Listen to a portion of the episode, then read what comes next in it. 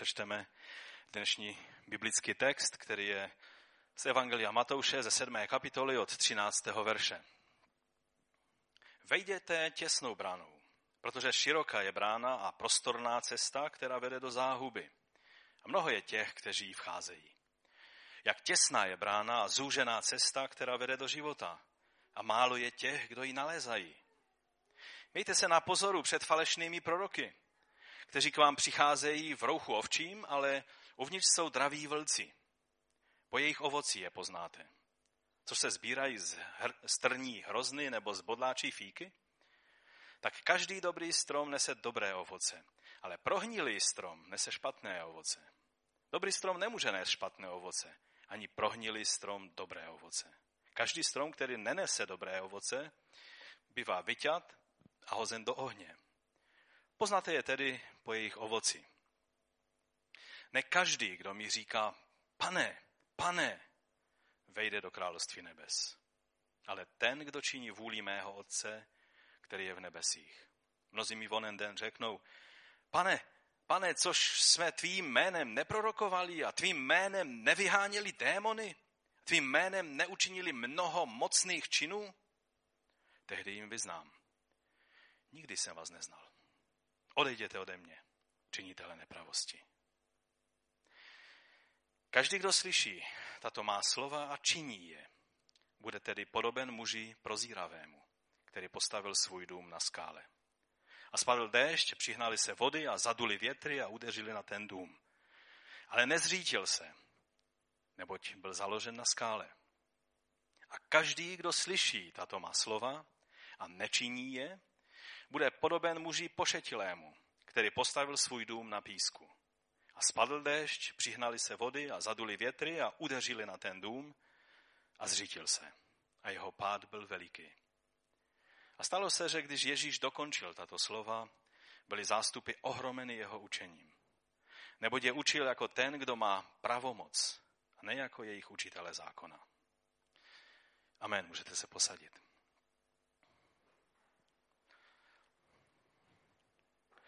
Jsou dvě brány, dvě cesty, dva zástupy lidí, dvě cílové stanice. Jsou dva druhy učedníků. Posluchači a vykonavatele slova. Ti, kteří údajně znají pána a ti, které zná naopak pán. Jsou dva stromy, dvoje druhy ovoce, dva stavitele, dva domy, dva druhy konce. V tom závěrečném textu kázání nahoře nám pán Ježíš mluví o tom, jaký postoj máme zaujmout k tomu všemu, co nám v kázání nahoře řekl. Víte, je skvělé, že můžeme slyšet slovo života. Ale životem se nestává tím, že je slyšíme. Životem se stává tehdy, když je uplatňujeme. A tak pan Ježíš nám už v tomto dnešním úseku nedává žádná nové přikázání. To dělal vlastně po celou dobu toho, toho kázání, nám ukazoval, vysvětloval boží názory, boží principy, boží přikázání, na kterých, na kterých stojí jeho království. A když jsme pod jeho vládou, tak jsou to ty principy, na kterých musí a e, má stát náš život. A teď už nepřidává žádné přikázání, akorát dává několik takové, takových varování a na několika kontrastech ukazuje, jakým způsobem, jaký postoj máme zaujmout, abychom to, co jsme slyšeli, neslyšeli nadarmo. Víte, budou mnozí lidé, kteří se budou mačkat v, peple, v pekle, kteří si řeknou, ale teď já jsem to všechno poslouchal, každou neděli. Ale protože neuplatnili jeho slovo v životě, protože mu nedali prostor ve svém životě, protože on je to slovo. Když říká, že máš Ježíše v srdci a nemáš jeho slovo v srdci, tak nemáš Ježíše v srdci.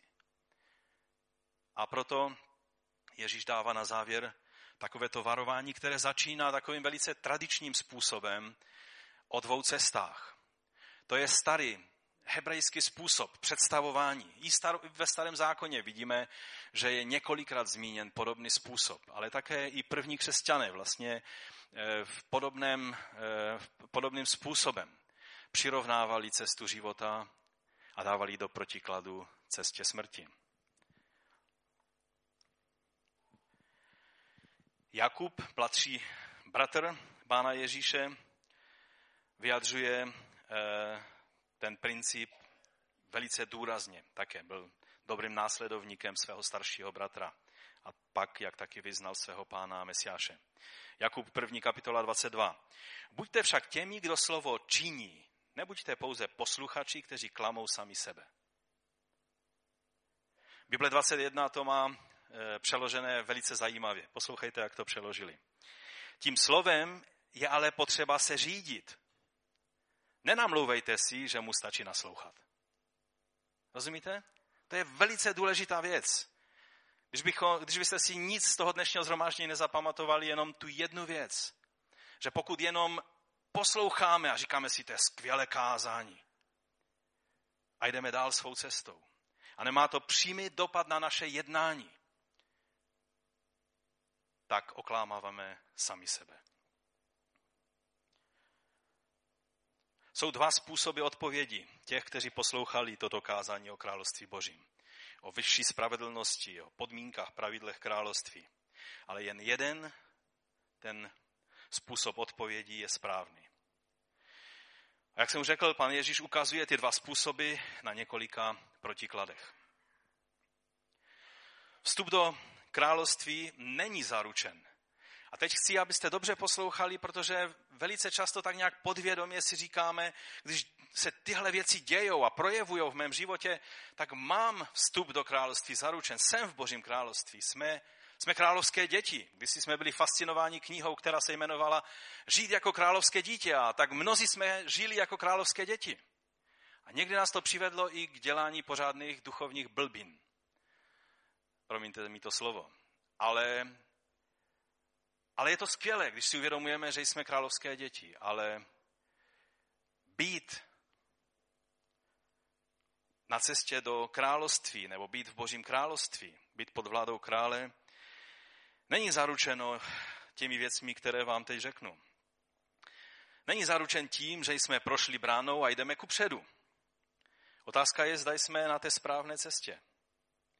Destinace je určena tou cestou a ne naším úsilím jít co nejrychleji a, a dobře si tu cestu užívat.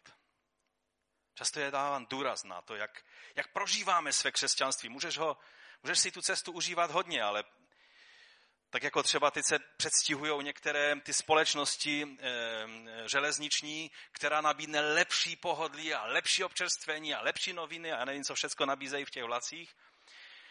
A tak si užíváš tu cestu a, a zdá se ti, to je lepší než pendolino a, to je sice hezké, ale to, na čem skutečně záleží, je, jestli nebudeš pak překvapen na konci, když ten vlak zastaví a budeš muset vystoupit.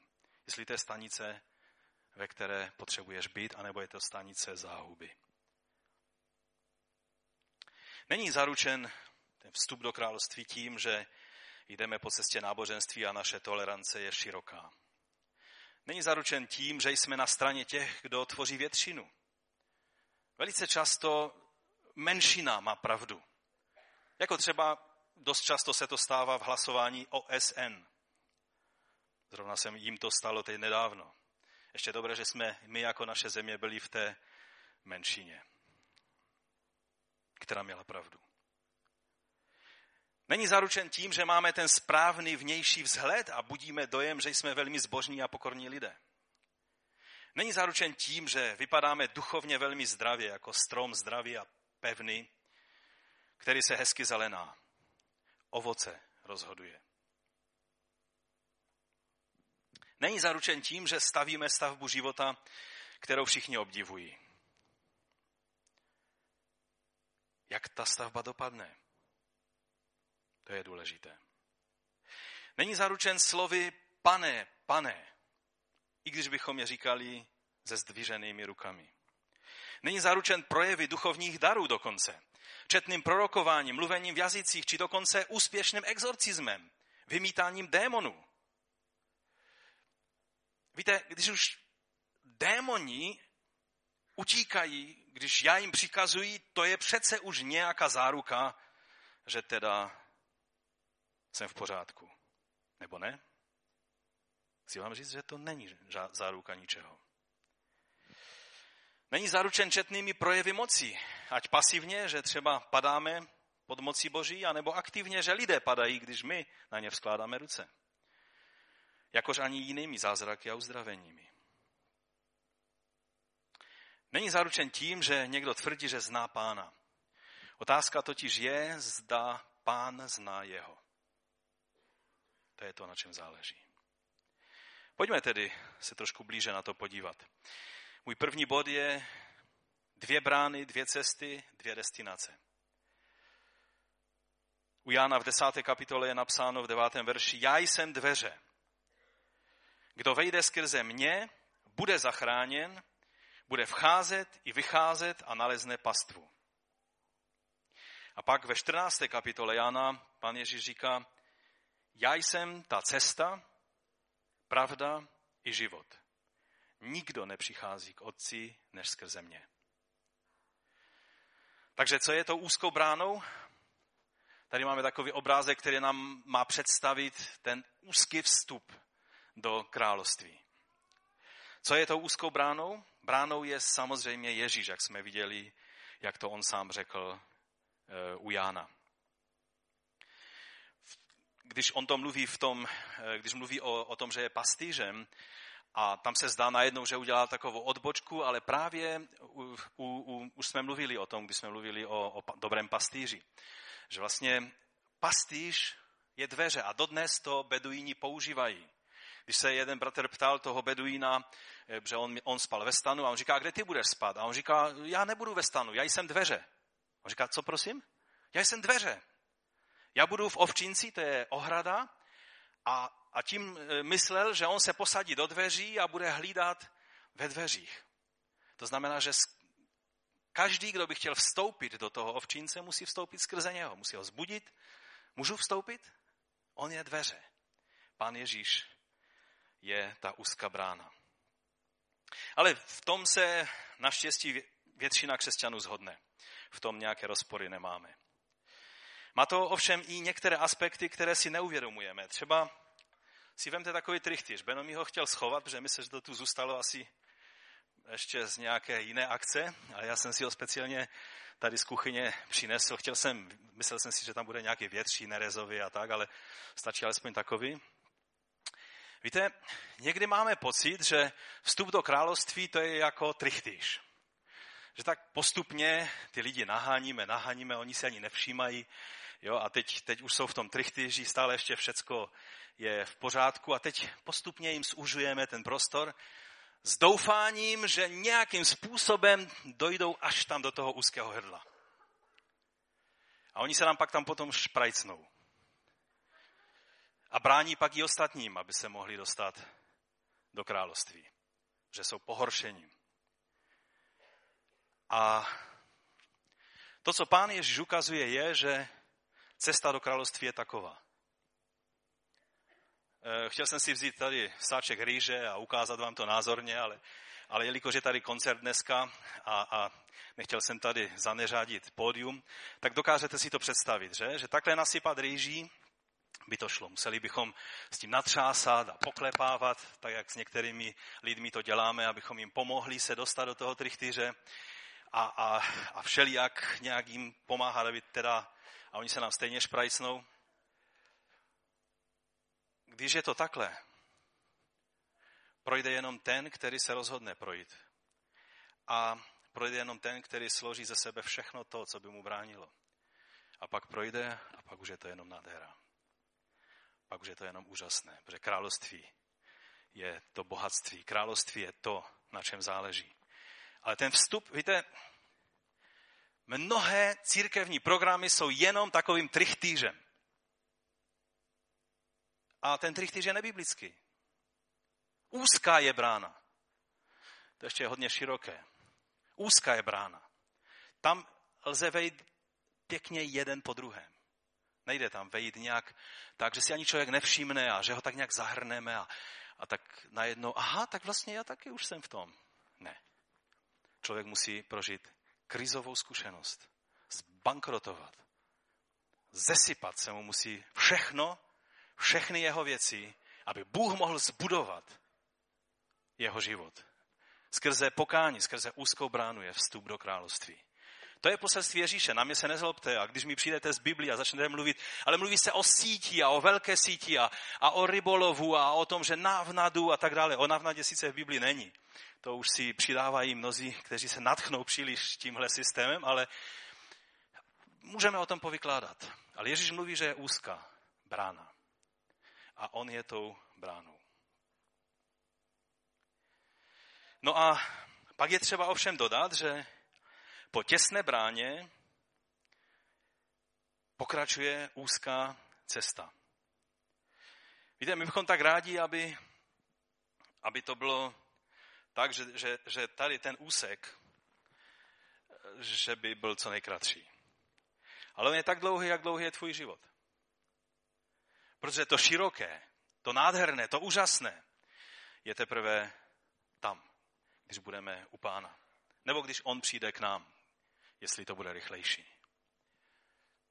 A tak proto je dobré pamatovat, že nejenom je úzká brána, ale i ta cesta je úzká. Na to se často zapomíná.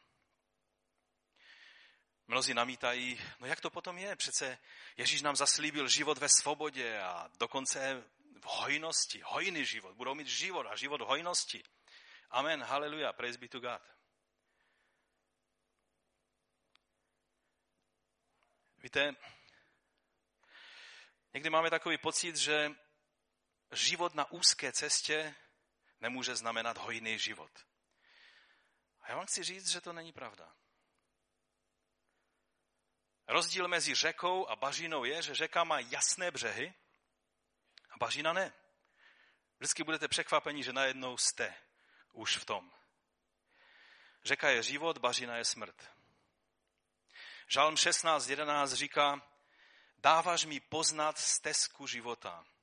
Hojnost radostí, poslouchejte teď dobře, je tvá přítomnost. Ve tvé pravici je věčné blaho. Boží pravice je co? To je zjevné jednání Boží a zjevné jednání Boží je vždycky ten poslaný, je otec ten, který posílá a je ten, který je poslaný, to je kdo? To je Ježíš. Tvá přítomnost je tím, co je hojnost radosti. Ve tvé pravici, čili ve tvé přítomnosti, ve tvé zjevné přítomnosti je věčné blaho. Takže život, hojnost a radost není v šíži a bohatosti té cesty, ale je v tom, kdo je na té cestě s tebou a kam ta cesta směřuje. Amen? Každý, kdo jste někdy chodili eh, s někým, abyste vstoupili do manželství, eh, nám se to s Felicí eh, dělo, že to byl proces, že? Před 34, 5 lety, takže už je to hodně dlouho. Ale někdy jsme šli na procházku hodně úzkou cestičkou. Nebyly tam žádné velké hypermarkety, žádné eh, romantické kávar, kávarničky a restaurace a, a nebylo to někde v zámoří, kde to všechno je takové hezké a já strašně mám rád středomoří. I, ty, i tu architekturu, i to jídlo, i, i to moře, i všechno. Ale, ale to bylo, co já vím, kde, Žukov, Chotěbus, Mistřovice, Mosty, to je jedno, ani nevím pořád někde. To důležité totiž nebylo, že jsme šli po nějaké pěšině. Důležité nebylo počasí. Někdy jsme šli v takovém mrazu, jak je dnes. To důležité bylo, že jsme byli spolu. Ano? Čili ta radost, hojnost a to všechno, o čem tam je řeč, víte, mnozí manželé, kde se už ta láska nějak vytratí, tak potom, aby si udělali radost, musí zajít do drahé restaurace nebo, nebo na drahou dovolenou, do nějakého drahého super hotelu, nebo, rozumíte, protože pff, jako tu příjemnost chtějí nějakým způsobem vytvořit. Když není v tom vztahu, musí se koupit za drahé peníze. ale o tom není dnešní téma. To jsem se tak nějak pustil do toho až příliš. Takže to mi odpuste. To, co jsem tím chtěl říct, je, že ta blaženost a radost a hojnost je dána tím, s kým jdeš tou úzkou cestou. Když je to s Ježíšem a pánem, který je zdrojem veškeré hojnosti, pak neexistuje lepší život, než život na úzké cestě. Protože ta radost na té úzké cestě je taky dána tím, že, že je to to hrdlo a, a že to, to úžasné a nádherné do nekonečna, to si prodlužte, jak chcete, do nekonečna, přijde, když budeme u něj. To znamená, když víte, že jdete nějakou složitou cestou, ale že na konci vás čeká absolutně skvělé místo, pak vydržíte jakékoliv útrapy na té cestě. Je to tak?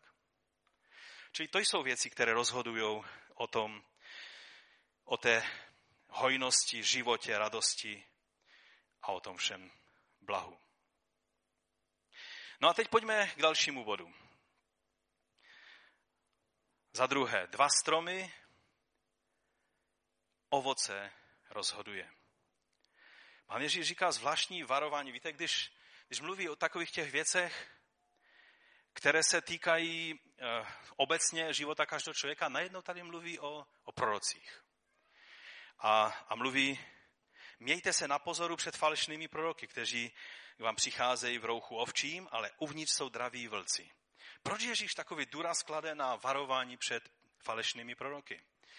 Když budeme dále číst, pokud se nám to podaří dostat ke 24. kapitole, tak tam zase, když mu dali otázky ohledně konce věcí, ohledně událostí, které se budou dít, první věc, kterou Ježíš říká, tak je zase varuje podobným způsobem.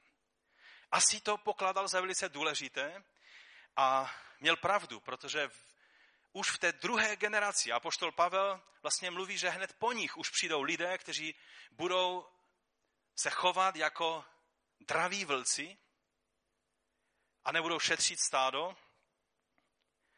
A to je přesně to, o čem tady pán Ježíš mluví. A toto vlastně vidíme i ve velice eh, rané po apoštolské literatuře, už v té další generaci, třeba v takovém spisu Didache, už jsem vám to, eh, myslím, jednou tady četl, varování a, a, a řešení vlastně problematiky proroků, kteří, kteří se chovají jako, že mají, e, mají poselství od Boha a přitom mají své vlastní zájmy. Totiž to slovo draví vlci, jak tam je, že uvnitř jsou draví vlci a, a navenek mají roucho ovčí, tak to slovo draví tam je velice zajímavé, protože to slovo, abychom si to zjednodušili, tak ono vlastně vyjadřuje snahu používat jiné lidi pro své účely. Jo? Že když, když někdo nechce lidem sloužit, aby jim pomohl ke Kristu, anebo zůstat v Kristu, ale lidi používá k tomu, aby budoval své ambice, aby, budoval, aby, aby své vlastní zájmy provozoval, tak je to vlastně ne používání, ale zneužívání lidí. A to je obsaženo v tom slově draví vlci. Jak jsem už řekl, Pavel vlastně použil úplně stejný obrat ve 20. kapitole skutku 29 až 30. On říká, po mém příchodu k vám vejdou draví vlci, kteří nebudou šetřit stádu. Frederik Brunner ve své skvělé knize o Matoušově evangeliu, to je jeden z nejlepších komentářů, eh, kterému on dal název Christ Book, protože říká prostě to evangelium je vlastně kniha o Kristu, o ničem jiném, tak píše o těch prorocích takto. Testem jejich reality není to, jak začali, ale jak skončili. Ne to, jaký dojem dělají, ale jaký výsledek způsobují. Ne to, jak se jeví, ale jaký teologický a morální vliv jejich učení a jejich život má na ostatní lidi. A proto modlitba na konci modlitby páně vysvoboď nás od zlého znamená rovněž vysvoboď nás od falešných proroků a jejich amorálních, nemorálních či supermorálních poselství.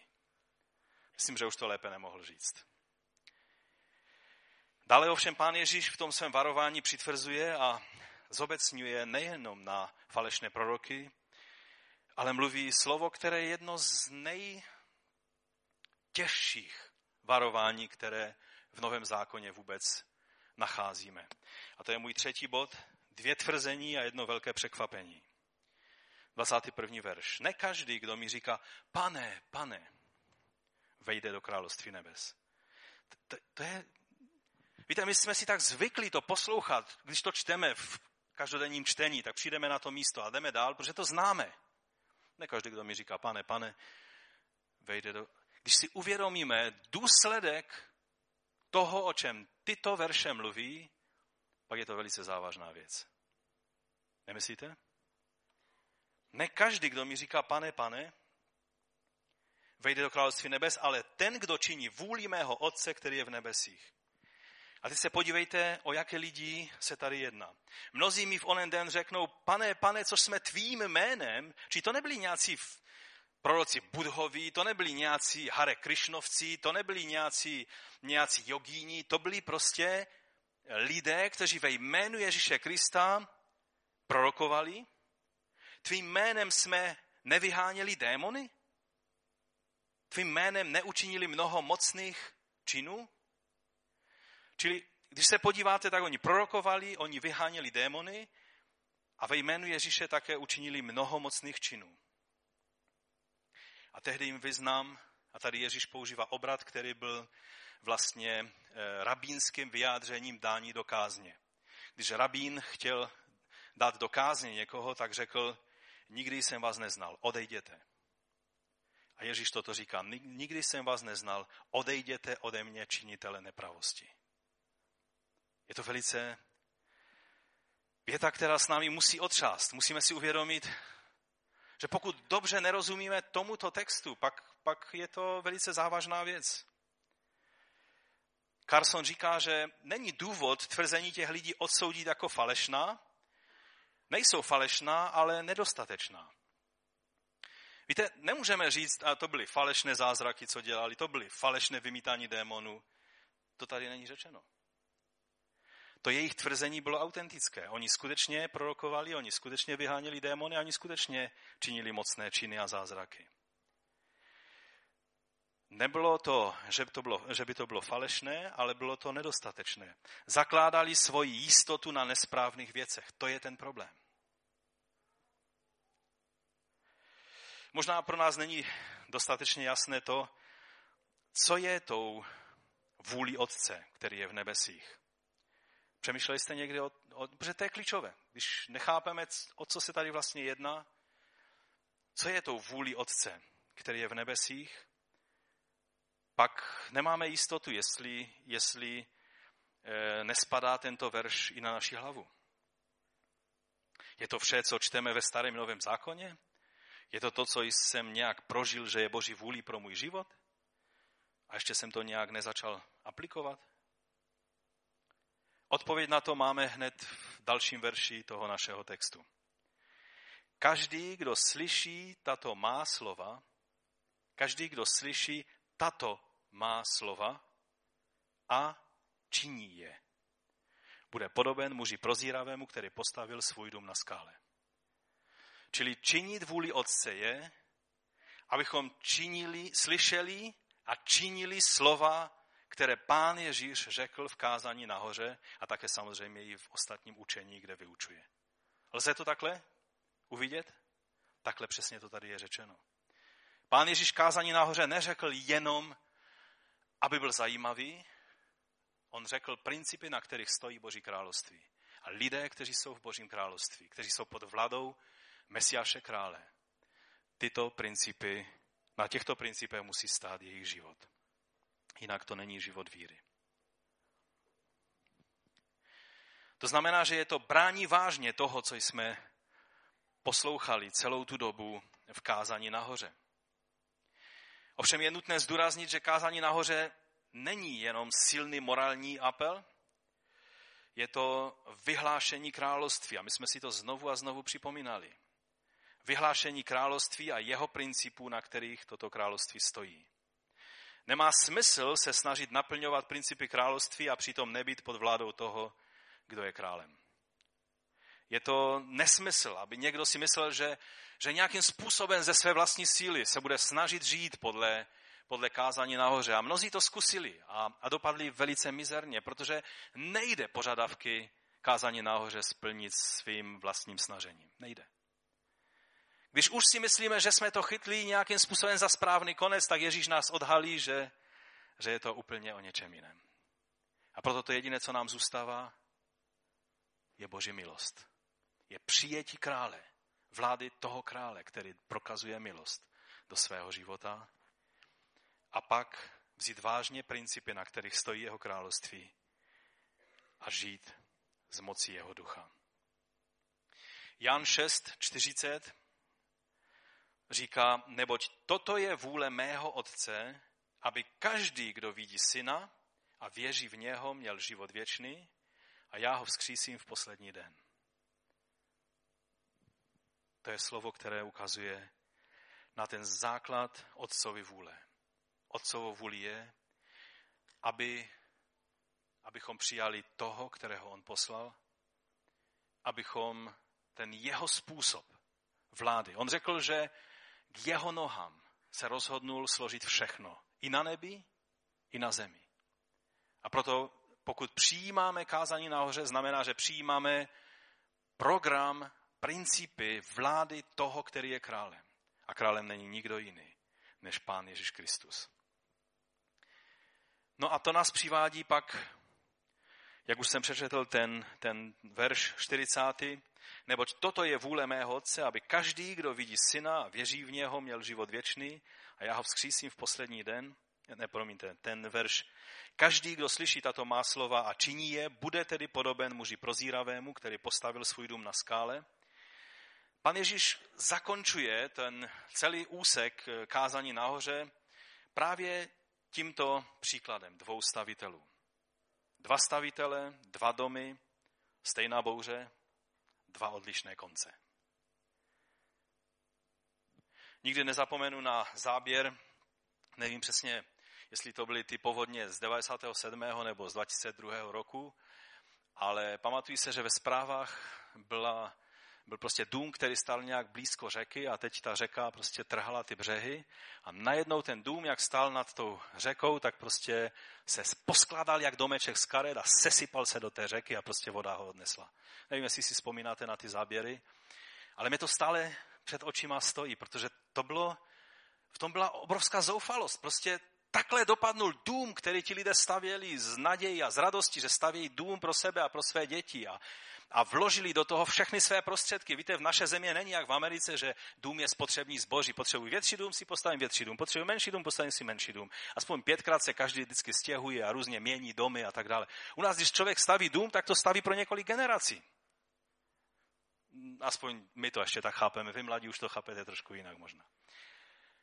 A a najednou to všechno, do čeho vložili to své dílo, tu práci, vystavili dům a přišla voda a ten dům se prostě zřítil a odnesla ho voda. A přesně tak skončí člověk se svým pečlivě budovaným životem, který zná ty všechny věci a principy a, a rady Božího slova, ale když přijde rozhodování, tak se rozhodne podle principu tohoto světa. A pak přijde tlak, přijde bouře a vlnobytí a vítr a ten dům se zřítí. A je to stejně žalostný stav, jako byl u toho domu, který se zesypal. Ty dva příběhy těch dvou domů jsou si velice podobny. I tyto dvě kategorie lidí jsou vlastně k nerozeznání. Ježíš zde používá rabínskou metodu symetrického vyprávění, kdy, se, kdy ty dva příběhy jsou řečeny stejným rytmem, stejným, stejným způsobem, aby, aby ještě silněji vyšlo to, že, že vlastně tam byl jenom jeden rozdíl. A ten rozhodnul o tom, jaký byl výsledek. Oba stavěli, nebyli to nečinní lidé. Ne, ne, nelze říct, ten jeden byl aktivní ve svém životě a ten byl pasivní ve svém životě. No tak ten, co byl pasivní, tak samozřejmě dopadnul špatně a ten aktivní, který chytnul život za pačesy, ten, ten dopadnul dobře. Není to tak. Oba dva byli stejně aktivní.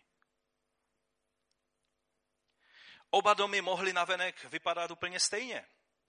Možná dokonce používali stejný projekt. Měli stejnou střechu proti dešti. Stejné rozměry možná měli ty domy.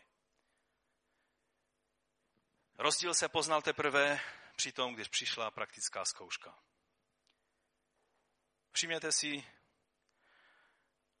že rozdíl není ani v tom, že by na ten jeden dům přišlo větší vlnobytí a na ten druhý ne.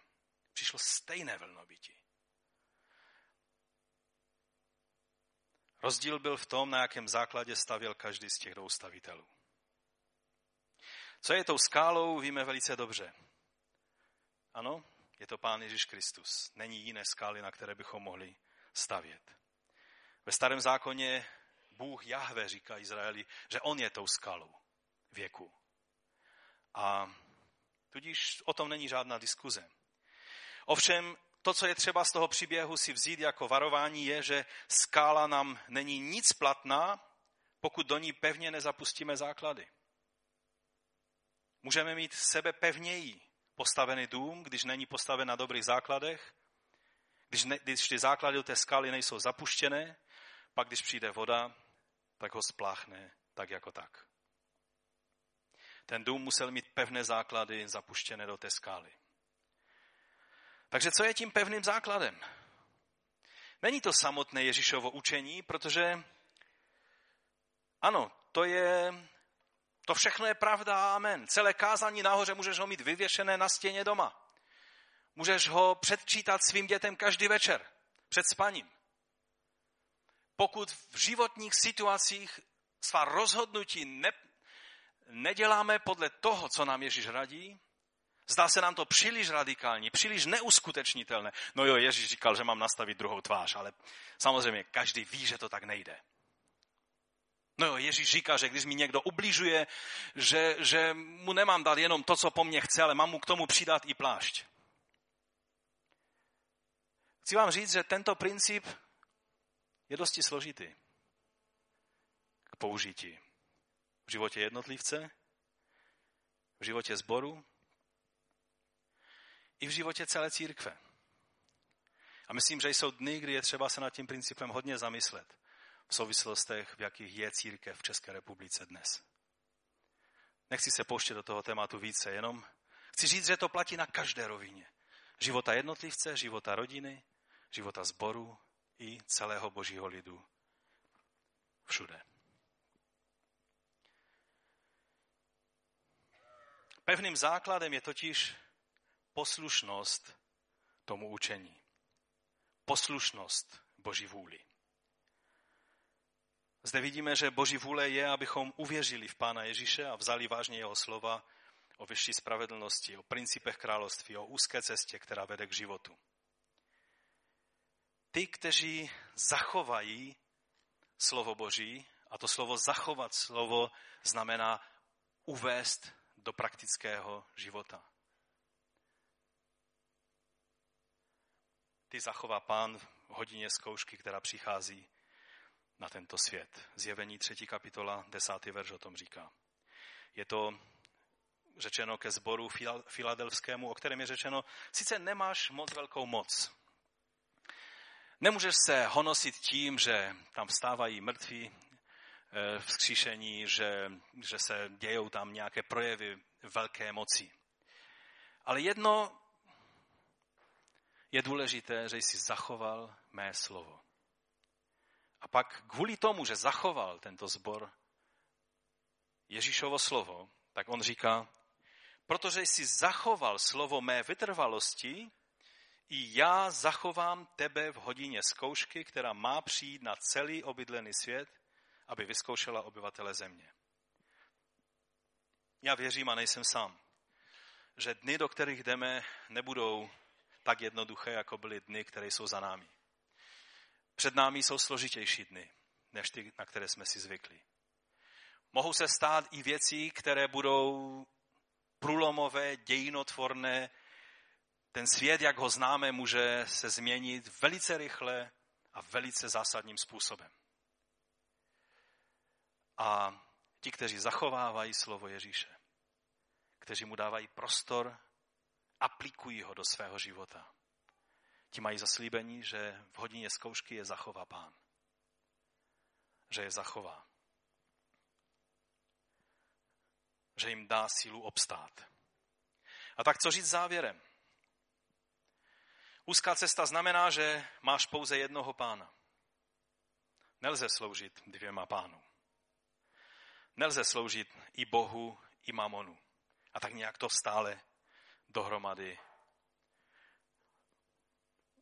se snažit skloubit. Buď máš Boha na nebi, anebo si je zhotovil ze zlata. Úzká cesta znamená, že ochotu jít cestou protivenství a pronásledování pro Ježíšovo jméno, že jsi ochoten podstoupit protivenství, jít i proti proudu, proti většině. Úzká cesta znamená cestu víry, cestu Ducha Svatého oproti cestě zemských jistot a tělesných vášní. Úzká cesta znamená cestu mírnosti a ne cestu naplňování sobeckých ambicí. Úzká cesta znamená, že ze všech slov, která můžeš vyslovit, vyslovíš jen ta, která oslavují Boha a jiné lidi budují. Úzká cesta znamená, že ze všech žen světa budeš intimně blízko jen té, která je tvojí manželkou. To je úzká cesta. Úzká cesta znamená, že ze všech zvrácených touh, které v sobě třeba objevíš a zdědil si je po některém dědečkovi nebo babičce, nevykonáš ani jednu, ale budeš dělat jen to, co je čisté a svaté. Úzká cesta znamená, že ze všech štamprlí a kalíšku a půl litrů vypiješ jenom jeden nebo dva, nebo žádný, pokud se nemůžeš omezit. To je úzká cesta. Zkusme se na to podívat prakticky.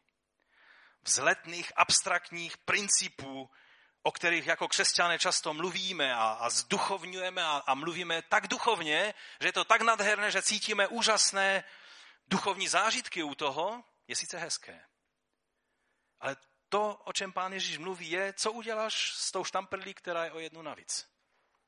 Co uděláš s tou ženou, která je o jedna navíc. Co uděláš s tou webovou stránkou, která je o jednu navíc, kterou bys neměl otevřít. To se počítá.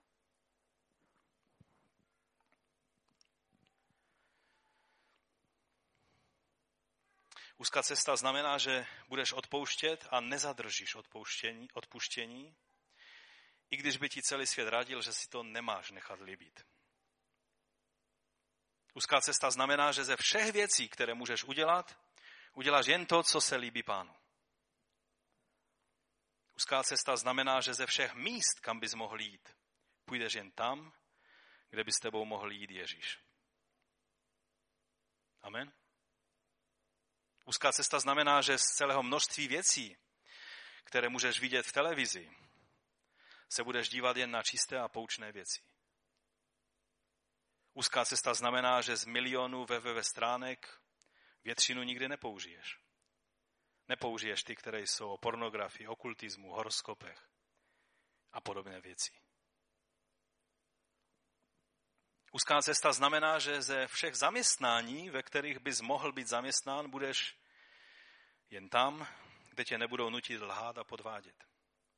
Když bude třeba, změníš zaměstnání. Jakkoliv složité to v naší době je. Úzká cesta znamená, že ze všech věcí, co by tvoje děti chtěly, jim dovolíš jen to, co je pro ně požehnáním. I když nebudeš tím nejpopulárnějším tatínkem a maminkou a tvé děti ti ve správném čase za to poděkují. Ze všech způsobů, jak bys je mohl vychovávat, je budeš vychovávat jen podle rady Božího slova. To je úzká cesta. Úzká cesta zkrátka znamená, že ze všech tisíců možností, co bys mohl dělat se svým životem, budeš dělat jen to, co víš, že je pro tebe Boží plán. Úzká cesta je totiž tím pevným základem pro stavbu tvého života, který tě podrží v den, kdy přijde bouře, i ta dočasná, i ta konečná. Protože Ježíš jednoznačně mluví o té bouři, která přichází, aby vyzkoušela ten dům, tak ano, je tam i ten obraz o těch bouřích, které prožíváme na každý den na tomto světě. Ale především tam mluví o té bouři, která je konečná a u které buď obstojíme, nebo neobstojíme. Buď stojíme vírou, nebo stojíme tělem.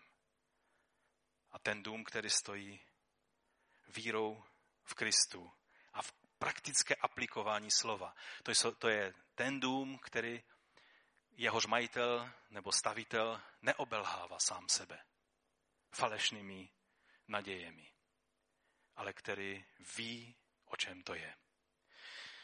Řekneš, ale vždyť si pod zákonem. Říkej tomu, jak chceš. Já raději zůstanu na úzké cestě, která vede k životu, než na široké cestě falešné svobody, která vede do záhuby. Postaňme k modlitbě.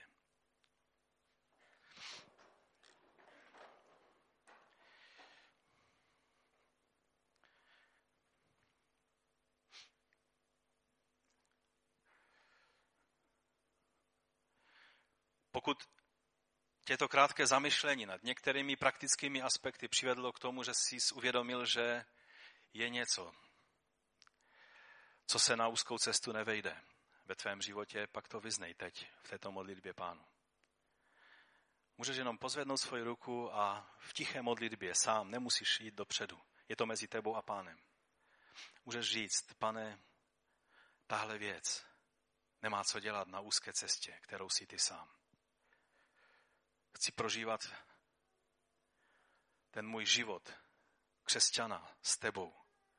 Jen s tebou na té úzké cestě. Nechci tahat věci, které tam nemají co dělat. Tak jednoduše, v jednoduché modlitbě toto řekni. Pane, my přicházíme k tobě. Já tě prosím, aby si pohlédnul na každého bratra i sestru, který pozvednul svoji ruku a který tě prosíme, aby ty sám si nám pomohl, abychom v těch oblastech, ve kterých jsme tak nějak sami sebe ještě oklamávali, že je to v pořádku a dobré, tak nám pomoz, aby, abychom byli skutečně lidmi, kteří jdou po úzké cestě. Když jsme vstoupili do tvého království skrze úzkou bránu, tebe samotného, tak nám pomoz, abychom šli po té úzké cestě. Abychom nemuseli být v den, kdy přijde zkouška na celý svět, být překvapení, že ta naše stavba našich životů se zhroutí. Ale abych z nás mohl zachovat, protože jsme zachovali tvé slovo. Já tě prosím za každého bratra a sestru. Pomoz nám chodit vírou a z mocí Ducha Svatého. Protože jen když budeme chodit z tvého ducha, z moci tvého ducha, skutky těla nevykonáme. Prosím tě za každého jednoho z nás. Pane, my jsme procházeli těch několik neděl jsme procházeli kázáním, který si kázal jako, jako program tvého království, jako principy tvého království. Dej nám milost, abychom mohli víc a víc si uvědomovat, jak hodně tě potřebujeme, aby se ty věci staly realitou v našem životě. Prosíme tě o to, pane. Ať je náš život s tebou životem vědomí toho, na čem záleží. A nejenom chlácholením se. Také nám pomoz, abychom jiným lidem pomáhali přijít do tvého království skrze tu úzkou a těsnou bránu. Abychom nevytvářeli nějaké trichtýře, kterým abychom je nenápadně tak si mysleli, že je posouváme do tvého království. Pomoz nám, abychom byli opravdoví a upřímní vůči lidem, kterým mluvíme o tobě. Ty jsi ta úzká brána, ty jsi ta cesta, ty jsi ten základ. Pomoz nám, abychom žili životem, který je hodným Evangelia Kristova. Chválíme Tvé jméno a vyvyšujeme Tě za Tvoji dobrotu, za Tvoji milost, za to, že je hojná Tvá milost, že, že když zjistíme, že jsme eh, šlápli vedle, že jsme zhřešili, že jsme udělali něco nesprávně, že jsi věrný v odpouštění a odpouštíš naše hříchy. A my Ti za to děkujeme a chválíme Tvé jméno. Amen. Ať vás pán požehná. To je závěr kázání nahoře a dali pán tak někdy příště, jestli Rada sboru rozhodne, že budeme pokračovat dále v Evangeliu Matouše, tak se dostaneme možná i k nějakým dalším kapitolám. Teď budou před námi svátky, budou, budou různá zhromáždění, která, která věřím, že budou požehnaná.